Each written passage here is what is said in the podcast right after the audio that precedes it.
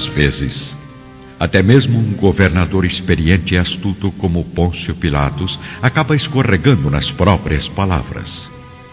Mas vejamos se sua desculpa convence ao senador Lentulus novamente.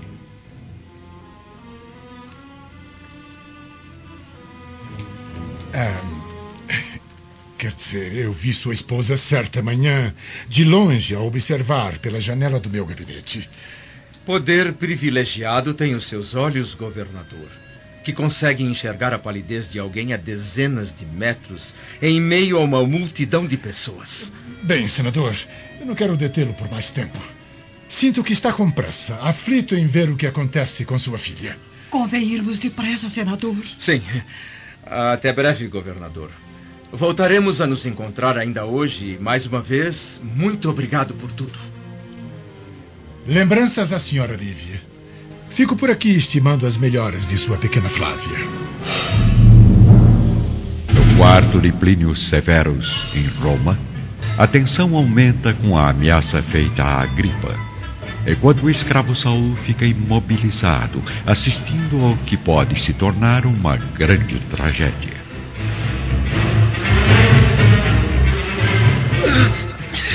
Acalme-se, Sr. Plínio. Senão eu vou ter que chamar o senador Severus. Fique quieto, escravo. Se chamar meu pai, quem vai ficar sem garganta é você. Está bem, Plínio. Eu nunca estive apaixonado por Flávia Lentulus. Agora me solta. Jura por tudo que lhe é mais sagrado? Sim. Eu juro por nosso pai e por nossa mãe. Largue já o seu irmão, Plínio. De volta à Palestina, Públio Lentulus já se encontra em seu palácio, observando a filhinha ao lado de Lívia.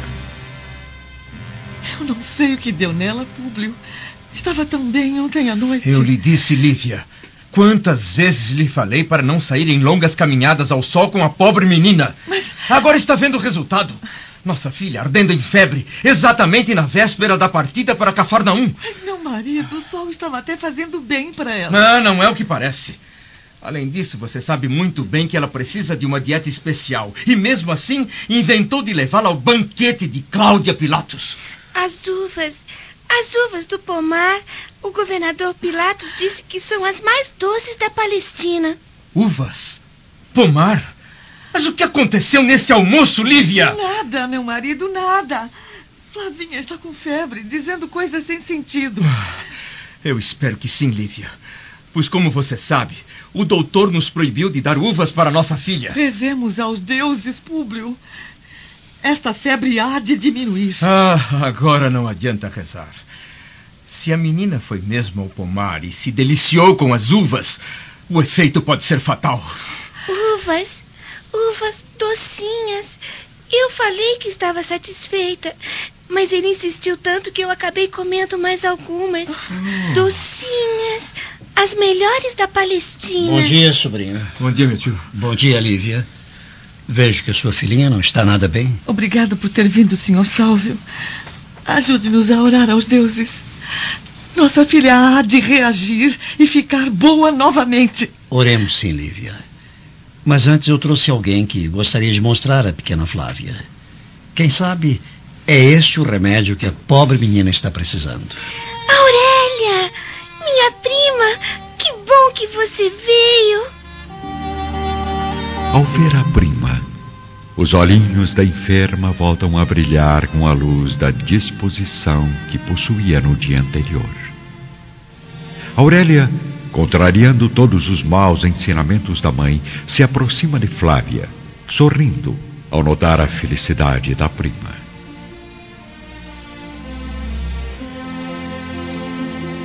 Vamos, minha filha.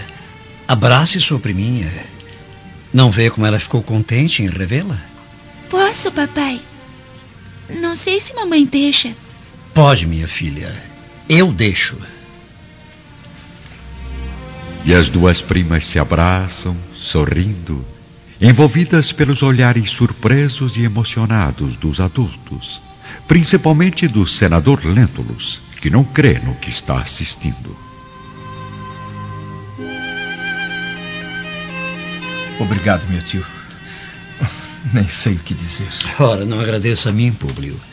Agradeça a pequena Aurélia ao amor que ela ainda traz no coraçãozinho, mesmo com a mãe desumana que ela tem.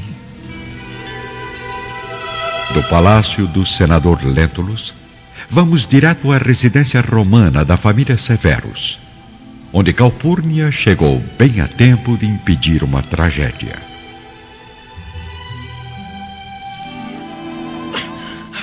Plínio, me dê já esse punhal. Foi a gripa quem começou, mamãe. Mentira!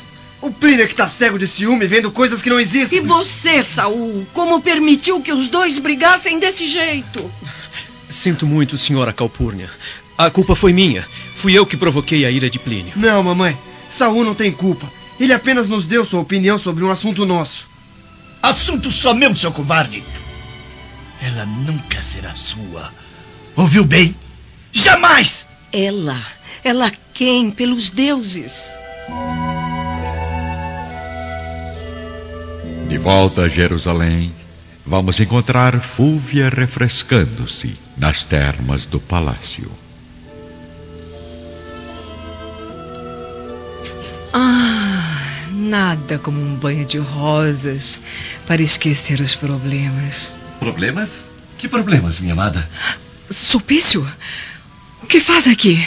Estava morto de saudades. Não resisti e resolvi lhe fazer uma visita na área de seu palácio que mais gosto. As termas. Saia já daqui antes que algum servo o veja. Não, não se preocupe, Fólvia. Ninguém como eu sabe aterrorizar os servos para jamais abrirem a boca. Meu marido pode aparecer a qualquer momento. Não agora. Eu o vi entrando há pouco no palácio de Públio Lentulus com sua filha Aurélia. O quê? Bem perto dali estão Públio, Lívia, Sálvio e as duas primas, Aurélia e Flávia. Todos felizes e aliviados, ainda no quarto da pequena enferma. Bem, graças aos deuses e à visita de Aurélia, creio que Flavinha recuperou a disposição que precisava para viajarmos amanhã pela manhã. Não convém esperar mais um dia, meu sobrinho? Talvez sua filhinha necessite um pouco mais de repouso. Concordo com seu tio, meu marido. O quadro ainda requer muito cuidado, embora a febre já tenha baixado. Eu estou ótima, mamãe, e quero conhecer a nossa nova casa logo. Você vai morar muito longe, minha prima? Eu acho que sim, Aurélia, mas eu nunca vou me esquecer de você. Descanse bastante, minha filha, porque está decidido. Partimos amanhã, logo ao amanhecer, para Cafarnaum. Até logo. Eu preciso retornar ao trabalho. Eu vou com você, Públio. Vamos, Aurélia. Já está na hora de voltar para casa. Senhor Sálvio. Sim? Caso não fosse inconveniente, gostaria de pedir para deixar a pequena Aurélia por mais alguns momentos com Flavinha. Eu prometo levá-la para sua casa antes do anoitecer. Está bem, Lívia. Eu creio que Fúvia não irá apreciar muito a ideia, mas não há problema algum. Depois eu me entendo com ela. Até logo, Lívia. Realmente, Fúvia Lentulus está repleta de ódio com a atitude do marido em levar a filha para a casa da prima doente. Ainda nas termas, ela e Sulpício conversam a sós.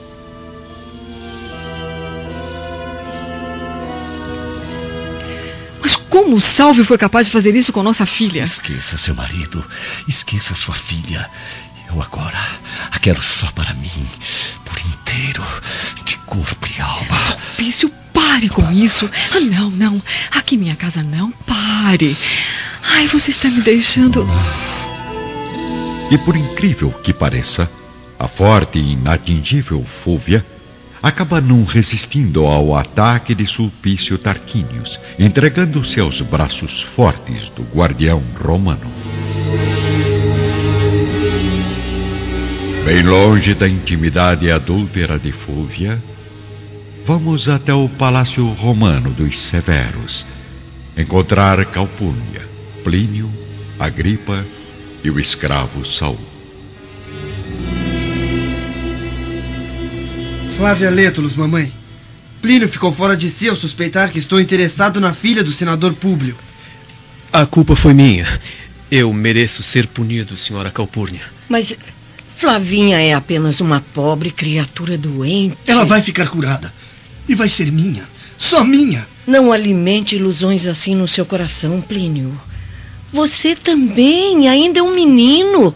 Tem muita vida pela frente. Quem foi o atrevido que escreveu uma carta ao senador Lentulus sem o meu conhecimento? Papai?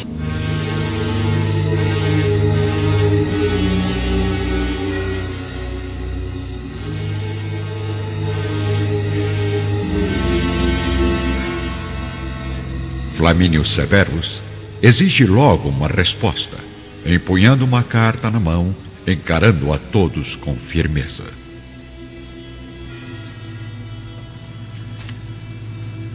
Carta ao senador Lentulus? Eu não entendo, meu marido. Tenho aqui uma mensagem de meu amigo Públio, respondendo a uma carta secreta que lhe foi enviada. Eu quero saber quem está por trás disso. Fui eu, meu pai. Eu escrevi ao senador Lentulus. E nem preciso refletir muito para descobrir quem levou a mensagem até o porto. Sim, fui eu. Fui eu, senador Severus. Me desculpe. Apenas cumpri ordens. Você, Agripa, o que fez? Eu? Eu não fiz nada, meu pai. Juro. Pois bem, tenho aqui a resposta de Públio Lentulus. Caro amigo e irmão Flamínio Severus, foi com grande surpresa e orgulho que recebi a proposta de Plínio pedindo para que, para daqui a alguns anos, a mão de minha filha. Tenho consciência que Plínio ainda é uma criança, mas já esboça a coragem e a determinação de um homem de caráter. Por isso, deixo desejar bem clara a minha aprovação ao pedido de casamento, estreitando ainda mais os nossos laços de amizade e afeto. Conto com os deuses para a recuperação completa de minha pequena Flávia, a fim de que se torne uma mulher sadia e digna de receber Plínio Severus como futuro marido e pai de meus netos. Lembranças a todos, senador Públio Lentulus. Eu não acredito. O senador aceitou? Parabéns, meu filho. É assim que um homem deve agir. Levar seu objetivo até o fim, desde que seja algo honesto e sadio. Então, não está zangado comigo, meu pai? é claro que não, filho. Por que estaria zangado com um filho que é exemplo de determinação e força de vontade? Hum? Senador Severus, eu estou pronto para receber toda e qualquer punição. Acalme-se, Saul. Você foi tão corajoso quanto Plínio. Jamais eu vou castigá-lo por isso. E você, Agripa? Não pensa em enviar nenhuma mensagem a algum futuro sogro de renome? É, por enquanto não, mãe. Haja como seu irmão, Agripa, e conseguirá tudo na vida. Não tenha medo de lutar por seus sonhos. Caso contrário, ficará sempre em segundo plano. Bem, precisamos festejar este acontecimento. Servos, tragam o melhor vinho. Plínio comemora com o pai e a mãe o êxito de seu plano, enquanto a gripa não consegue esconder a amargura que invade o coração. Seus olhos produzem lágrimas secas e desesperançosas. Seus pensamentos viajam ao futuro e retornam ao presente entristecidos, convictos de que o sonho de se casar com Flávia Lentulus será uma felicidade real apenas para o irmão Plínio. O escravo Saul, porém, na sensibilidade de sua alma experiente em sofrer decepções, é o único a notar a expressão triste do pobre Agripa, que se retira do quarto, deixando a festa para o irmão vencedor.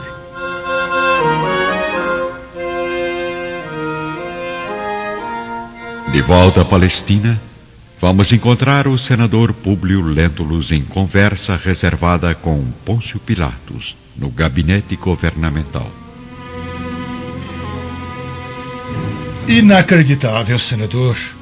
Como a simples chegada da prima fez sua filha melhorar tão rapidamente. Ah, coisas que só os deuses explicam, governador. Então, visto que a pequena Flávia já se recuperou da febre, Nosso banquete ainda pode ser marcado para esta noite. Sinto muitíssimo, mas não será possível. Partiremos amanhã bem cedo para Cafarnaum. Oh, é uma pena que as circunstâncias o conduzam para Cafarnaum. Quando esperava ter o prazer de acomodar sua família em minha residência de Nazaré. Mas prometo ao senador que em breve irei a Galileia e não faltará oportunidade para nos reencontrarmos. Sem dúvida, governador. E mais uma vez agradeço-lhe pela atenção. Lembranças à senhora Cláudia. Nos veremos em breve. Uh, senador, só mais um minuto, por favor. Enquanto isso, Sulpício Tarquinius está saindo cautelosamente do palácio de Fúvia, quando, ao contornar o muro da porta dos fundos, se defronta cara a cara com Salvio Lentulus.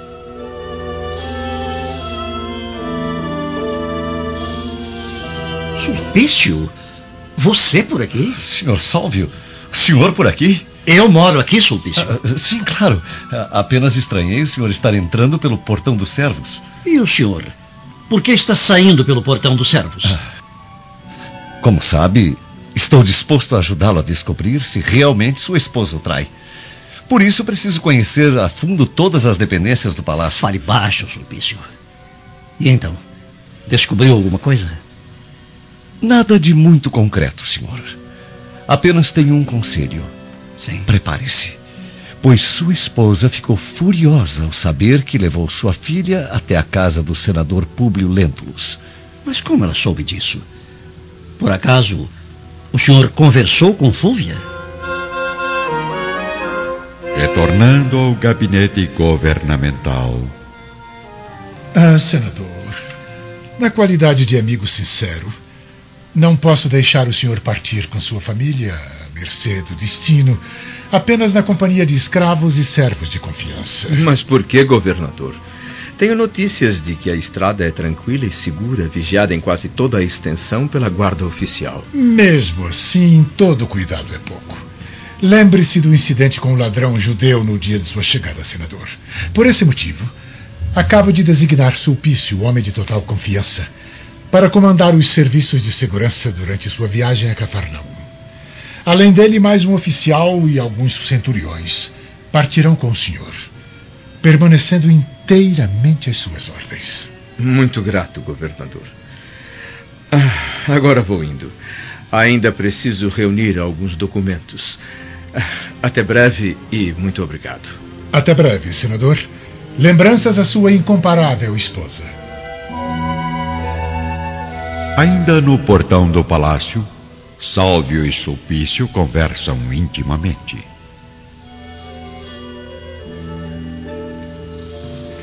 Não, claro que não falei com a senhora Fúvia, mas pude ouvir escondido entre as vigas um diálogo entre sua esposa e uma das servas. Quanto a isso, não há problema.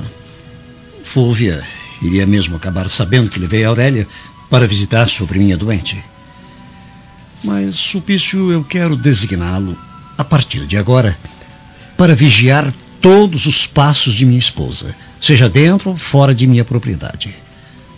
Conto com sua confiança e habilidade para descobrir quem é o amaldiçoado amante de Fúvia. Ah, infelizmente eu não posso assumir esse compromisso de imediato, Sr. Sálvio, pois o governador me incumbiu de acompanhar a comitiva de Públio Lentulus na viagem a Capernaum.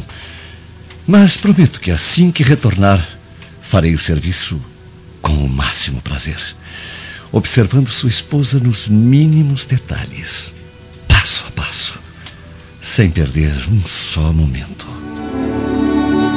Enfim, terminados todos os preparativos para a viagem, a pequena caravana parte em retirada de Jerusalém, atravessando os territórios de Judá e as montanhas verdes da Samaria. Alguns dias foram gastos através das longas estradas que contornam as águas claras do rio Jordão.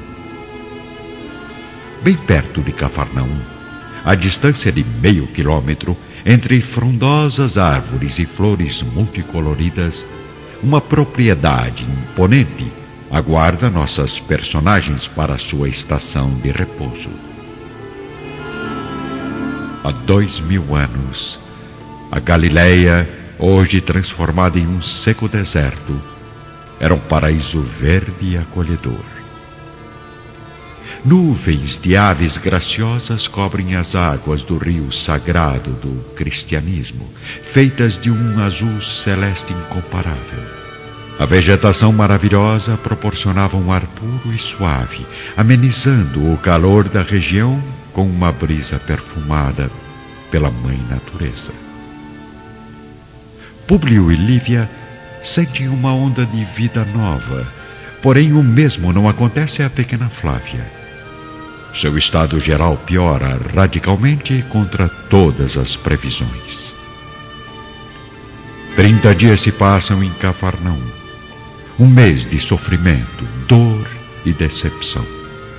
Agravam-se cada vez mais as feridas que cobrem o corpo magro e frágil da pobre criança. A menina não consegue mais sequer se levantar do leito.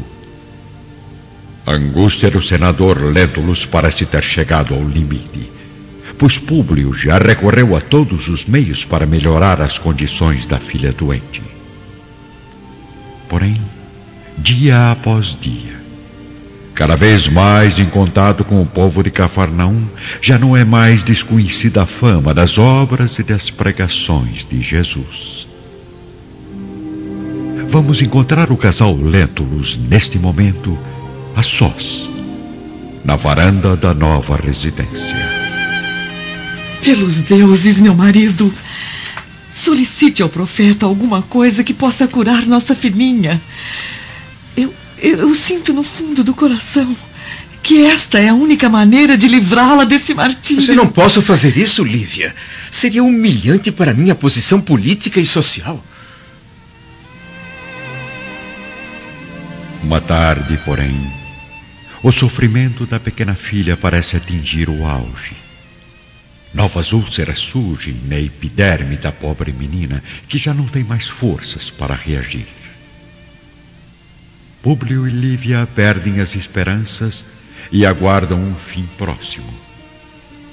No mesmo dia após o jantar, a sensibilidade paterna do senador Lentulus fala mais alto e, conversando a sós com Sulpício Tarquínios, desabafa em lágrimas de homem vencido e pai desesperado.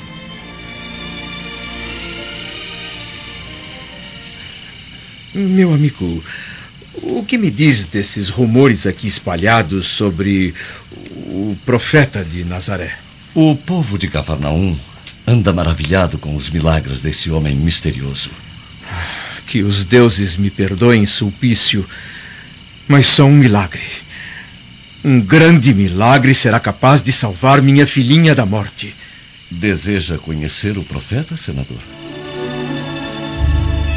Publio Lentulus, homem fiel aos princípios da tradição e da política, sente agora no coração a dor de estar quase perdendo uma filha. Será que mesmo assim ele irá desprezar a possibilidade de encontrar em Jesus o milagre que tanto deseja?